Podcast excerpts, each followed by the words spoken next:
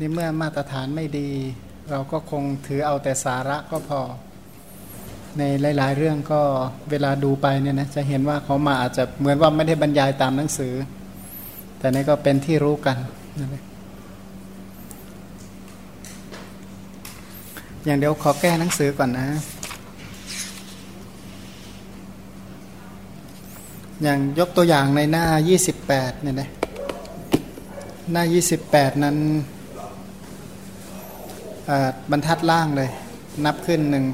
2นับตั้งแต่ล่างขึ้นไป1 2 3 4 5 6บรรทัดเนี่ยทำเป็นปีกาไว้เลยว่าเดี๋ยวจะอธิบายอีกแนวหนึ่งนะทำเป็นปีกาว่าคืออธิบายแล้วสรุปว่าใครอ่านรู้เรื่องก็เก่งเหมือนกันเถอะ อีกหน้าหนึ่งก็คือหน้า30เนี่ยนะ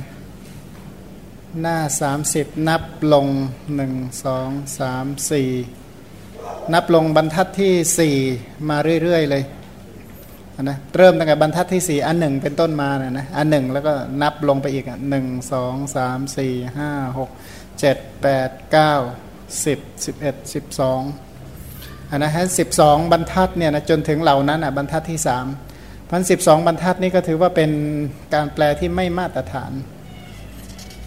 ถ้าใครอ่านรู้เรื่องก็มีถือว่ามีบุญมากทำบุญมาดีคือไม่จำเป็น แต่ว่าที่จริงเนี่ยนะไอกระดาษที่แจกไปเนี่ยก็คืออ่านตามกระดาษนั่นแหละ เนื้อหามีเท่านี้แหละเนี่ยนะเนื้อหาก็คืออยู่ในกระดาษที่แจกไปเท่านั้นเอง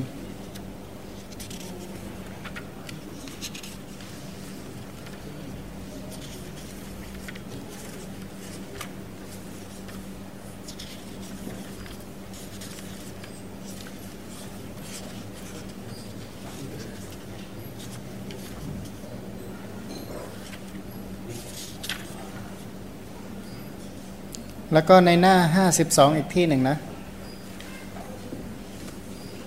ในหน้าห้าสิบสองนับขึ้นหนึ่งสองสามสี่บรรทัดที่เจ็ดเนี่ยนะ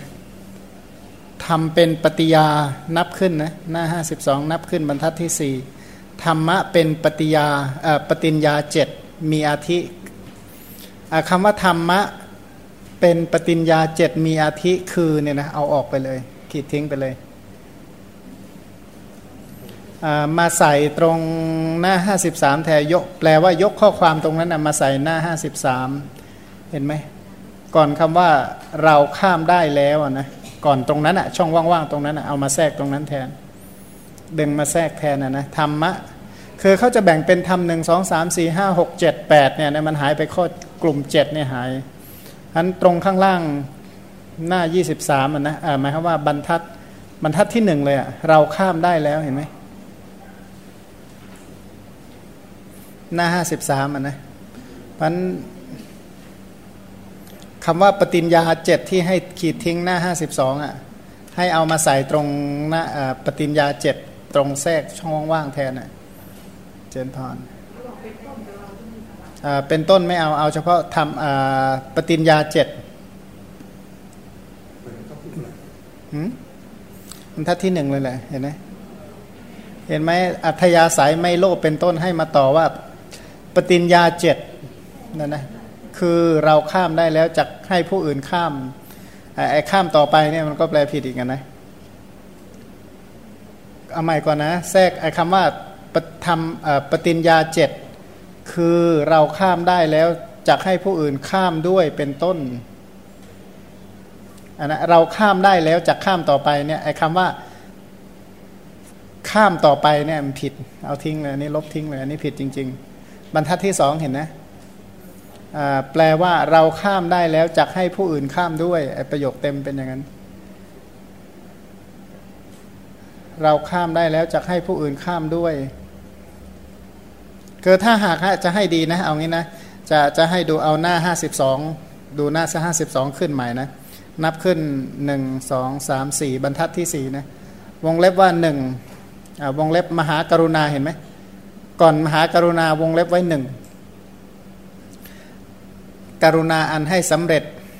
นะในที่ทั้งปวง แล้วก็สองบุญบุญยสมภารเนี่ยวงเล็บไว้เลยว่าเลขสองเขียนโน้ตไว้สองไว้บุญยสมภารเนี่ยนะโน้ตว่าสองแล้วก็ตรงสุจริตเห็นไหมอันนั้นนั่นสามโน้ตว่าสามกลุ่มสามอันนะอธิษฐานเนี่ยนะก็วงเล็บว่าสี่อธิษฐานสี่ แล้วก็ธรรมะเป็นเครื่องบ่มมหาโพธิญาณอันนี้ก็คือเลขห้าธรรมะเป็นเครื่องบ่มโพธิญาณนี่หมวดห้าหมวดหกก็อัธยาศัยเห็นไหมอัธยาศัยของพระโพธิสัตว์ทั้งหลายหกอันนี้ก็คือหมวดหกห้าสิบสองล่างสุดเห็นไหมล่างสุดเลยมีคำว่าอัธยาศัยแล้วนะเห็นนั้นนะอัธยาศัยของพระโพธิสัตว์ทั้งหลายหกอันนี้เรียกว่าหมวดหก เสร็จแล้วก็พอถึงคำว่าเป็นต้นนะเป็นต้นนะก็คือเจ็ดปฏิญญาเจ็ดเนี่ยนะเนี่ยนะเราเราข้ามได้แล้วจะให้ผู้อื่นข้ามด้วยเขามีปฏิญญามีเจ็ดอย่าง แล้วก็มหาปริสวิตกแปดอันนี้หมดแปดก่อนมหาในวงเล็บไว้ไว้แปดนั่นเองแล้วก็มาจนถึงธรรมะมีโยนิโสมนสิการเป็นมูลเก้าอันนี้ก็หมวดเก้า แล้วก็หมวดสิบก็อัธยาศัยของมหาบุรุษสิบอันนี้ก็คือหมวดสิบหมวดสิบมีอยู่สองกลุ่ม คือคือก็คือเขาก็แบ่งว่าเป็นหนึ่งสองสามสี่ห้าแต่คนแปลเขาไม่เข้าใจว่ามันคืออะไรก็ไปยกเอาตรงกลางมาแล้วก็ไปโทษท่านก็ไม่ได้นะนี่ก็ท่านก็สุดความสามารถของท่านนั่นแหละได้ไหม คือเขาก็แบ่งให้รู้ว่าหมวดหนึ่งหมวดสองหมวดสามหมวดสี่หมวดห้าจนถึงหมวดสิบอะนะเขาเขาก็จะมาจัดลำดับให้ดู พอเป็นตัวอย่างเดี๋ยวจะอธิบายให้ฟังอีกครั้งหนึ่ง แต่นี่ว่าแก้ๆไปก่อน ก็คือหมวดหนึ่งหมวดหนึ่งคือมหากรุณาอันให้สำเร็จบารมีในที่ทั้งปวง หมวดสองก็คือบุญยสมภารญาณสมภารสามก็คือพระองค์บำเพ็ญสุจริตสามสี่ก็พระองค์มี อธิษฐานสี่หรือมีพุทธภูมิสี่ห้าก็คือเครื่องบ่มโพธิญาณห้าหมวดหกก็คืออัธยาศัยหกหมวดเจ็ดก็คือปฏิญญาเจ็ดแปดก็มหาปริสวิตกแปดเก้าก็ทำมีโยนิโสเป็นมูลเก้าสิบก็อัธยาศัยสิบนะอัธยาศัยของมหาบุรุษสิบหรือบุญญากิริยาวัตถุสิบนั่นเองนะแค่นี้ก่อนนะ แล้วก็มาลงเรื่องเลย มาดูหน้า 24 ต่อจากครั้งที่แล้ว คงมาทบทวนการศึกษาพระธรรมของเราทั้งหลาย ว่าเป็นการศึกษาเพื่อปุถุชนทั้งหลายเนี่ยนะการศึกษาพระธรรมเนี่ยก็คือเป็นการศึกษาเพื่อทำโสดาปฏิผลให้แจ้งเนี่ยเราเรียกว่าต้องทำความเข้าใจในฐานะที่เป็นจริงของเรา ฐานะที่เป็นจริงของเราการศึกษาของเราก็คือเพื่อทำโสดาปฏิผลให้แจ้ง ข้อปฏิบัติที่จะทำให้เป็นพระโสดาบันก็อย่างที่คุ้นเคยกันแล้วคือหนึ่งเนี่ยนะครบสัตบุรุษสองฟังธรรมของสัตว์บุรุษสามโยนิโสมนสิการสี่ปฏิบัติธรรมสมควรแก่โลกุตระธรรม อันนี้คือข้อปฏิบัติเพื่อความเป็นพระโสดาบัน ทีนี้ถ้าเป็นพระโสดาบันไปแล้วจะมีอะไร ก็คือเป็นผู้ที่มีศรัทธามั่นคงไม่หวั่นไหวในพระพุทธเจ้า เป็นผู้ที่มีศรัทธามั่นคงไม่หวั่นไหวในพระธรรม เป็นผู้ที่มีศรัทธามั่นคงไม่หวั่นไหวไม่เปลี่ยนแปลงในพระสงฆ์แล้วก็สุดท้ายคือเป็นผู้ที่มีอริยกันตศีล ศีลที่พระอริยเจ้ารักใคร่เป็นศีลที่ไม่ขาดไม่ด่างไม่พร้อยไม่ทะลุ เป็นศีลที่เป็นไทยเป็นต้น อันนั้นหมายความว่าถ้าเราเป็นพระโสดาบัน นี่ย้อนกลับมาว่าข้อปฏิบัติที่ทำให้เป็นพระโสดาบันสี่ประการ คือข้อแรกเนี่ยนะการครบสัตว์บุรุษข้อสองการฟังธรรมของสัตว์บุรุษ ข้อสามโยนิโสมนสิการ ข้อสุดท้ายก็คือปฏิบัติธรรมสมควรแก่โสดาปฏิผลเนี่ยนะโลกุตระก็คือโสดาปฏิผลนั่นเอง ทีนี้ถ้าหากว่าเราไม่รู้จักพระพุทธเจ้าเราจะคบท่านถูกหรือ นนะพันการเรียนจริยาปิดกก็คือการเรียนทำความรู้จักกับพระพุทธเจ้านั่นนะอย่างการเรียนพระพุทธคุณเนี่ยนะก็รู้กันว่าเป็นแบ่งออกเป็นสามกลุ่มด้วยกัน พระพุทธคุณเนี่ยแบ่งออกเป็นสามกลุ่ม กลุ่มแรกก็คือพระปุพพจริยาคุณ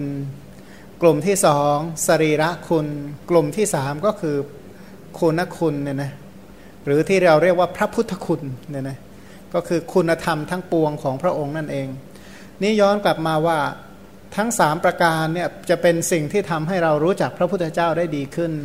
ไม่งั้นเราก็คบพระองค์ไม่ถูก เพราะเราไม่รู้จักอัธยาศัยของพระองค์ ว่าพระองค์นั้นพระองค์มีอัธยาศัยอย่างไร จึงได้บำเพ็ญบุญบารมีเพื่อความเป็นพระพุทธเจ้า เมื่อเป็นพระพุทธเจ้าแล้วเนี่ยนะพระองค์เนี่ยมีอัธยาศัย มีความรู้สึกนึกคิดอย่างไรเป็นต้น นี่มาดูว่าต่อจากครั้งที่แล้วเนี่ยนะว่า เรื่องในอดีตนะอดีตเมื่อสี่อสงไขยแสนกับที่แล้วเนี่ยมีพระสัมมาสัมพุทธเจ้ากี่พระองค์อันนะเมื่อสี่อสงไขยแสนกับก่อนเนี่ยมีพระสัมมาสัมพุทธเจ้าสี่พระองค์ คือพระพุทธเจ้าตันหังกร เมธังกร สรนังกร และพระทีปังกร ในกับนั้นเนี่ยมีพระพุทธเจ้าเกิดขึ้นสี่องค์ตามลำดับเนี่ยนะในกับในในอสงไขยนั้นอะนะองค์แรกก็พระตันหังกรใช่ไหมพระเมธังกรสารนังกรมาทีปังกร พระพุทธเจ้าของอพระพระโพธิสัตว์ของเราคืออดีตของพระพุทธเจ้านั้นอะพระองค์เนี่ยเริ่มต้นในศาสนาของพระพุทธเจ้าพระนามว่าทีปังกร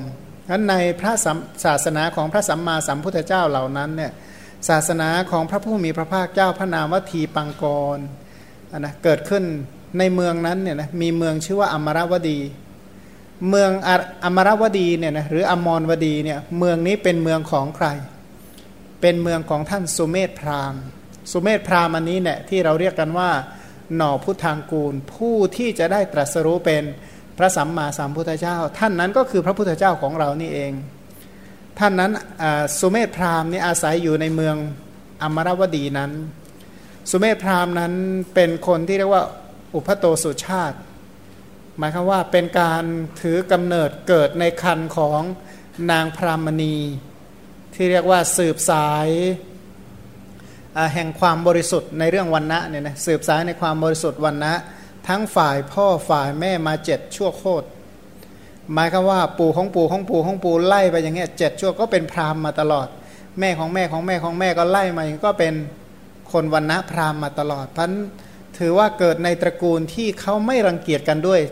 เผ่าพันธุ์หรือวงตระกูล ชาติตระกูลนั้นเป็นคนที่เรียกว่าจะวิเคราะห์ในแง่ใด ก็เป็นบุคคลที่ไม่น่ารังเกียจในเรื่องของวงตระกูล ท่านเป็นผู้ที่มีรูปงาม น่าชม น่าเลื่อมใส ถึงพร้อมด้วยผิวพรรณก็คืองดงาม แปลภาษาไทยว่าคนรูปหล่อว่างั้น สุเมธพราหมณ์นั้นไม่ได้ทำการงานอย่างอื่นเลย เรียนแต่ศิลปะของพราหมณ์อย่างเดียวนะก็หมายความว่าเกิดมาพ่อก็รวยอยู่แล้วเนี่ยนะเป็นคนที่ร่ำรวยมีทรัพย์มาก แล้วก็เป็นลูกชายคนเดียวของตระกูลด้วยเพราะนั้นภารกิจของพ่อแม่ก็คือมองว่าเขาควรร่ำเรียนอย่างเดียว เพราะการเรียนเพื่อที่จะรักษาระบบวันณะไว้ด้วยนี่เหตุผลหนึ่ง อีกเหตุผลหนึ่งก็คือจะได้ดูแลปกครองทรัพย์ได้ เพราะคนที่ไม่มีความรู้ไม่สามารถที่จะดูแลทรัพย์ได้ หลังจากที่ร่ำเรียนจนจบวิชาสมัยนั้นเท่าที่มีอยู่ในโลกนะก็เรียนจบหมดทุกแขนง พ่อแม่ก็ได้ถึงแก่กรรม ตั้งแต่เขายังเป็นหนุ่ม ครั้งนั้นสิริวัฒนะสิริวัฒกะอมาตของเขาอะนะเเป็นพูดภาษาเรียกว่าผู้จัดการมรดกเนี่ยนะหรือผู้ดูแลทรัพย์สินประจำตระกูลคนนี้ก็นำบัญชีทรัพย์สินมาให้ แล้วก็เปิดห้องทรัพย์สินนะเป็นเป็นเป็นทรัพย์จริง ๆ เลย ก็เปิดให้ดูเป็นห้องเป็นห้องคลังที่เต็มไปด้วยทองนะห้องคลังทอง ห้องคลังเงิน ห้องคลังแก้วมณี ห้องคลังแก้วมุกดาเป็นต้น อย่างที่อะไรนะไปที่สาวัตถีใช่ไหมเขาจะมีห้องอยู่สองห้องนะที่ที่บ้านอนาถบินทิกะเขาจะมีห้องสองห้องนะ ห้องเก็บเงินห้องหนึ่งก็ห้องเก็บทองไว้อีกห้องหนึ่งนะลักษณะนั้น อันโบราณเนี่ยไม่ละไม่ค่อยนิยมแบบฝากธนาคารอะไรเขาจะมีโกดังเก็บเงินเก็บทองของเขาเลยนะเขาบรรทุกกันเป็นเล่มเกวียนเลยนะเป็นเป็นแบบห้าร้อยเล่มเกวียนอย่างเงี้ยเขาเขานับกันเป็นบรรทุกกันเป็นเกวียนเลยนั่นก็เปิดดูบัญชีทรัพย์สิน แล้วก็แจ้งทรัพย์สินเจ็ดชั่วตระกูลมาแล้วที่เก็บไว้ให้ ก็เล่าให้ฟังว่ากุมารนะนะทรัพย์ประมาณเท่านี้เป็นของแม่ของท่านฝ่ายแม่นะทรัพย์ประมาณเท่านี้เป็นฝ่ายพ่อของท่าน ทรัพย์ฝ่ายเนี่ยเป็นของปู่ของท่าน คือหมายความว่าแจ้งได้เลยว่า ตอนที่ปู่มีอยู่ทรัพย์อยู่เท่านี้ พ่อก็มาหาเพิ่มได้เพิ่มอีกเท่านี้ แล้วก็อะไรนะปู่ของปู่เนี่ยหาได้เท่านี้ ปู่เนี่ยมาหาเพิ่มได้เท่านี้ ก็ไล่แหละยุคแรกตระกูลแรกนี่หาทรัพย์ไว้ได้เท่าไหร่ กลุ่มที่สองมาสืบทอดมรดกและหาทรัพย์ไว้ได้เท่าไหร่รุ่นที่สามรุ่นที่สี่รุ่นที่ห้ารุ่นที่หกรุ่นที่เจ็ดเนี่ยคือท่านเนี่ยเขาเก็บทรัพย์ไว้ให้ท่านอย่างนี้นะ อันนี้ฝ่ายพ่อแล้วฝ่ายแม่ล่ะ ฝ่ายแม่ก็คือแม่ของแม่ของแม่ของแม่ก็ไล่มานะเขาก็เก็บไว้ทรัพย์ทรัพย์ทรัพย์เก็บมาไว้เจ็ดชั่วตระกูลเนี่ยทั้งพ่อทั้งแม่มารวมกัน ก็เป็นทรัพย์ของท่านแต่เพียงผู้เดียว เพราะฉะนั้นขอให้ท่านดูแลปกครองทรัพย์เหล่านี้เถอะ สุเมธบัณฑิตก็เลยคิดว่าญาติทั้งหลาย มีพ่อมีแม่เป็นต้นของเราเนี่ยพากันรวบรวมทรัพย์สินเอาไว้มาก ถึงอย่างนี้ก็ยังต้องไปสู่ปรโลก หาไว้กองขนาดไหนก็ตายไปแล้วเหมือนกันมิได้ถือเอาไปแม้แต่กระหาปณะเดียว สมัยใหม่บอกเอาไปไม่ได้แม้แต่สตังแดงเดียว แต่เราเนี่ยจะไม่ทำเรียนแบบของตระกูลเราเด็ดขาด เราจะต้องถือเอาไปด้วย จะต้องทำยังไงที่ทรัพย์เหล่านี้เราจะต้องเอาไปได้ด้วย พอคิดอย่างนี้ก็เลยไปกราบทูลแก่พระราชา ให้ตีกลองประกาศทั่วเมือง ได้ให้ทานแก่มหาชน แล้วก็ยังไปป่าหิมวันตประเทศ รายละเอียดตรงนี้เราบอกเอ๊ะทำไมท่านคิดกันง่าย ๆ อย่างนี้จริงๆถ้าหากว่าไปดูคำพีพุทธวงศ์จะรู้ว่ามีรายละเอียดที่กว้างใหญ่มากเนี่ยนะซึ่งอยู่ในเล่มก่อนหน้าเล่มนี้ ถ้ามีโอกาสถ้าเรียน จริยาปิดกจบเราอาจจะเรียนพุทธวงศ์ต่อก็ได้เนี่ยนะให้มันจบสักเรื่องก่อนเถอะกลัวไม่จบสักเรื่องเลยอันนี้มาดูว่าท่านเหล่านั้นเนี่ยนะก็สะสมทรัพย์ไว้ขนาดนี้ ก็มีการพิจารณาไอ้ความที่อัธยาศัยของท่านเนี่ยออกจากวัตตะ เมื่อท่านมีอัธยาศัยอย่างนั้นเนี่ยนะท่านก็สละทรัพย์ทั้งหมดออกบวชพอบวชเป็นดาบทเนี่ยนะเจ็ดวัน ทำอภิญญาห้าสมาบัติแปดให้เกิดขึ้น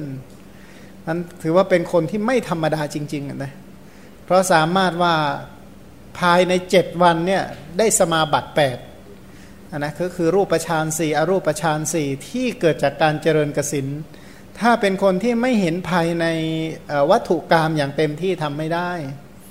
ขณะเดียวกันก็ยังได้อภิญญาห้าอีกแสดงฤทธิ์ได้นะนะ แสดงฤทธิ์ได้ มีตาทิพมีหูทิพระลึกชาติได้นะแล้วก็รู้วาระจิตของผู้อื่น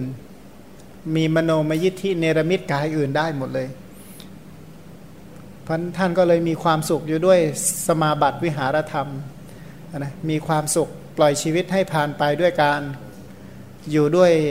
วิหารเนี่ยแปลว่าอยู่นะอยู่ด้วยสมาบัติก็คืออยู่ด้วยชั้นหนึ่งสองสามสี่อันนี้เป็นชีวิตของท่าน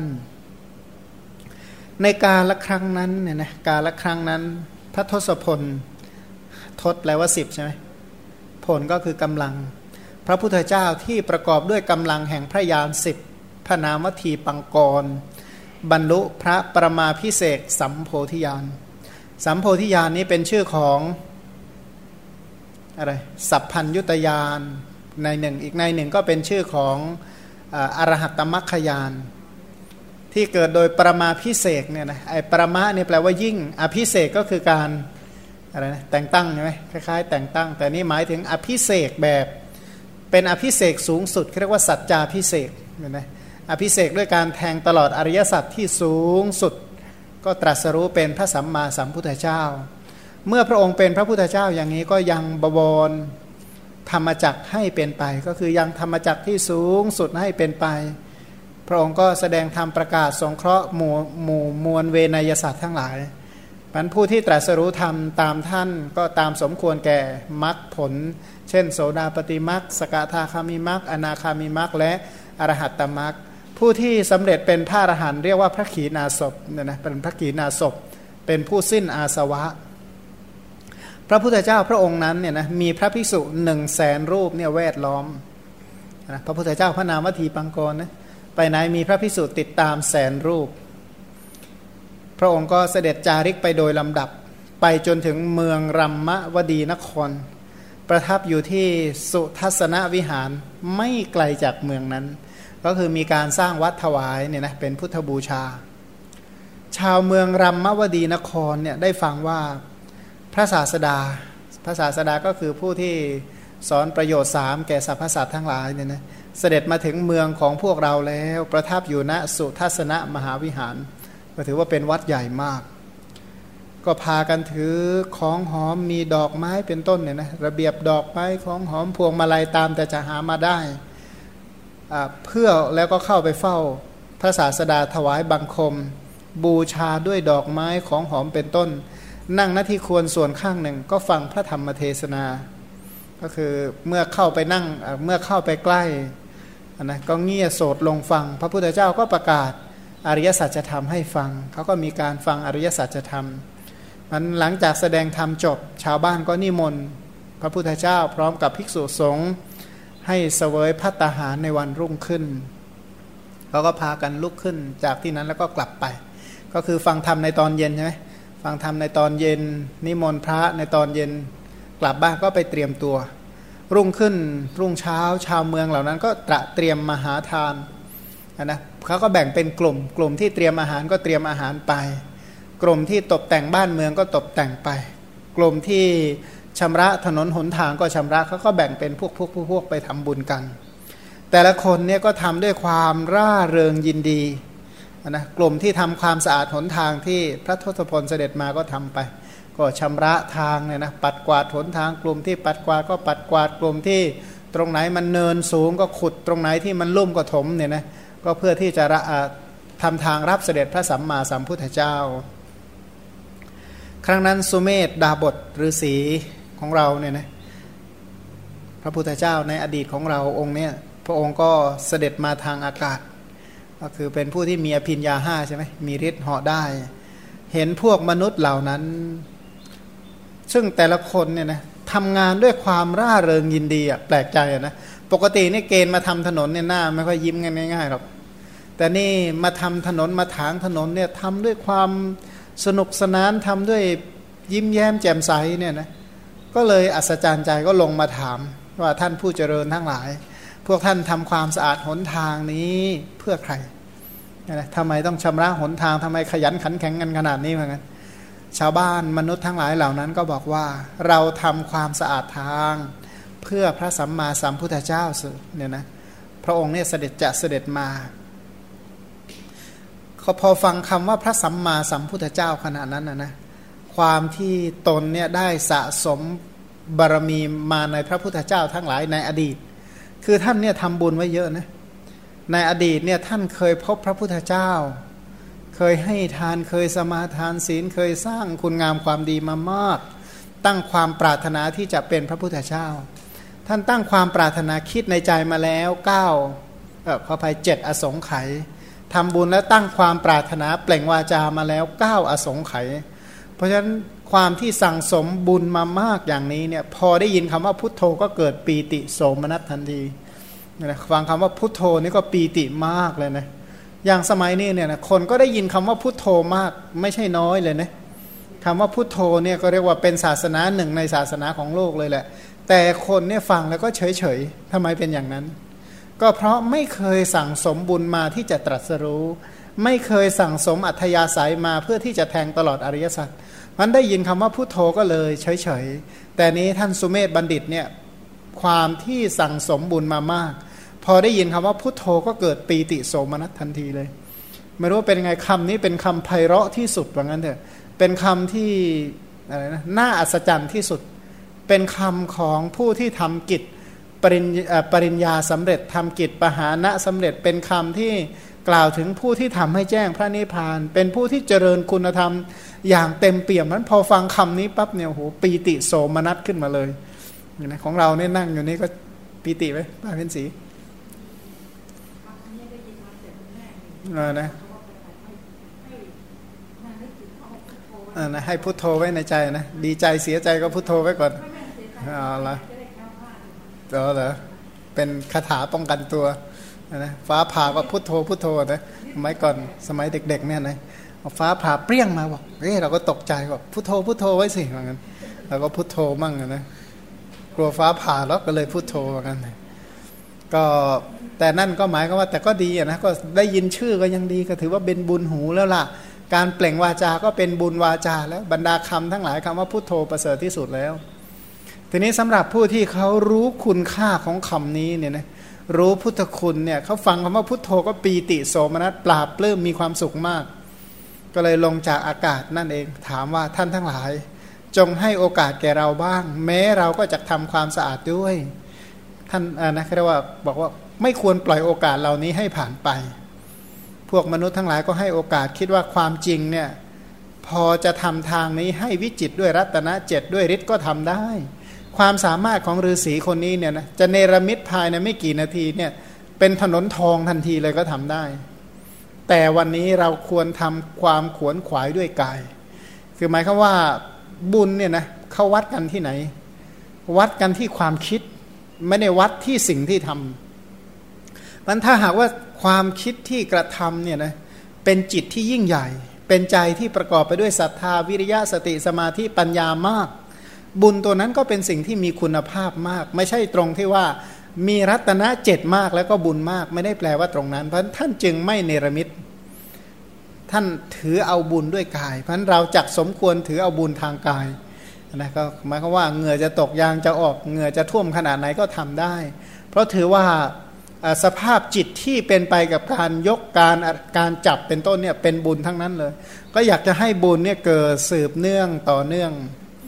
ก็เลยนำเอาหญ้าขยะอยากเยื่อออกไป ก็ไปขนเอาเขาเรียกว่าเอาดินมาเกลี่ยทำหนทางให้เสมอ คือปกติชาวบ้านเขาเห็นว่าท่านมีฤทธิ์มากนะก็เลยให้ที่มันตรงมีหลุม มีหลุมแล้วก็มีแต่โคลนมันก็คิดว่าฤาษีเนี่ยแป๊บเดียวก็เสร็จแล้วทีนี้ ท่านเกิดไม่ยอมใช้ฤทธิ์เข้า ท่านใช้มือใช้แรงเนี่ย พอใช้มือใช้แรงมันก็ไม่เสร็จทำทางตรงนั้นยังไม่เสร็จดีเนี่ยนะโคลนตมก็ยังอยู่เลยพระพุทธเจ้าเสด็จมา พร้อมด้วยพระภิกษุขีนาศพ คือพระอรหันต์ผู้ได้อภินยาหกแต่ละรูปเนี่ยมีอนุภาพมากเลยนะมีอรหันตคุณกันทั้งนั้นเลยอะ่ะพระภิกษุเหล่านั้นมาเนี่ยเป็นแสนรูปก็เสด็จมาถึงหนทางนั้นมันท่านก็เลย ทำไงดี ถ้าเป็นเราเนี่ยนะทำก็ทำทางไม่เสร็จเราจะทํำยังไง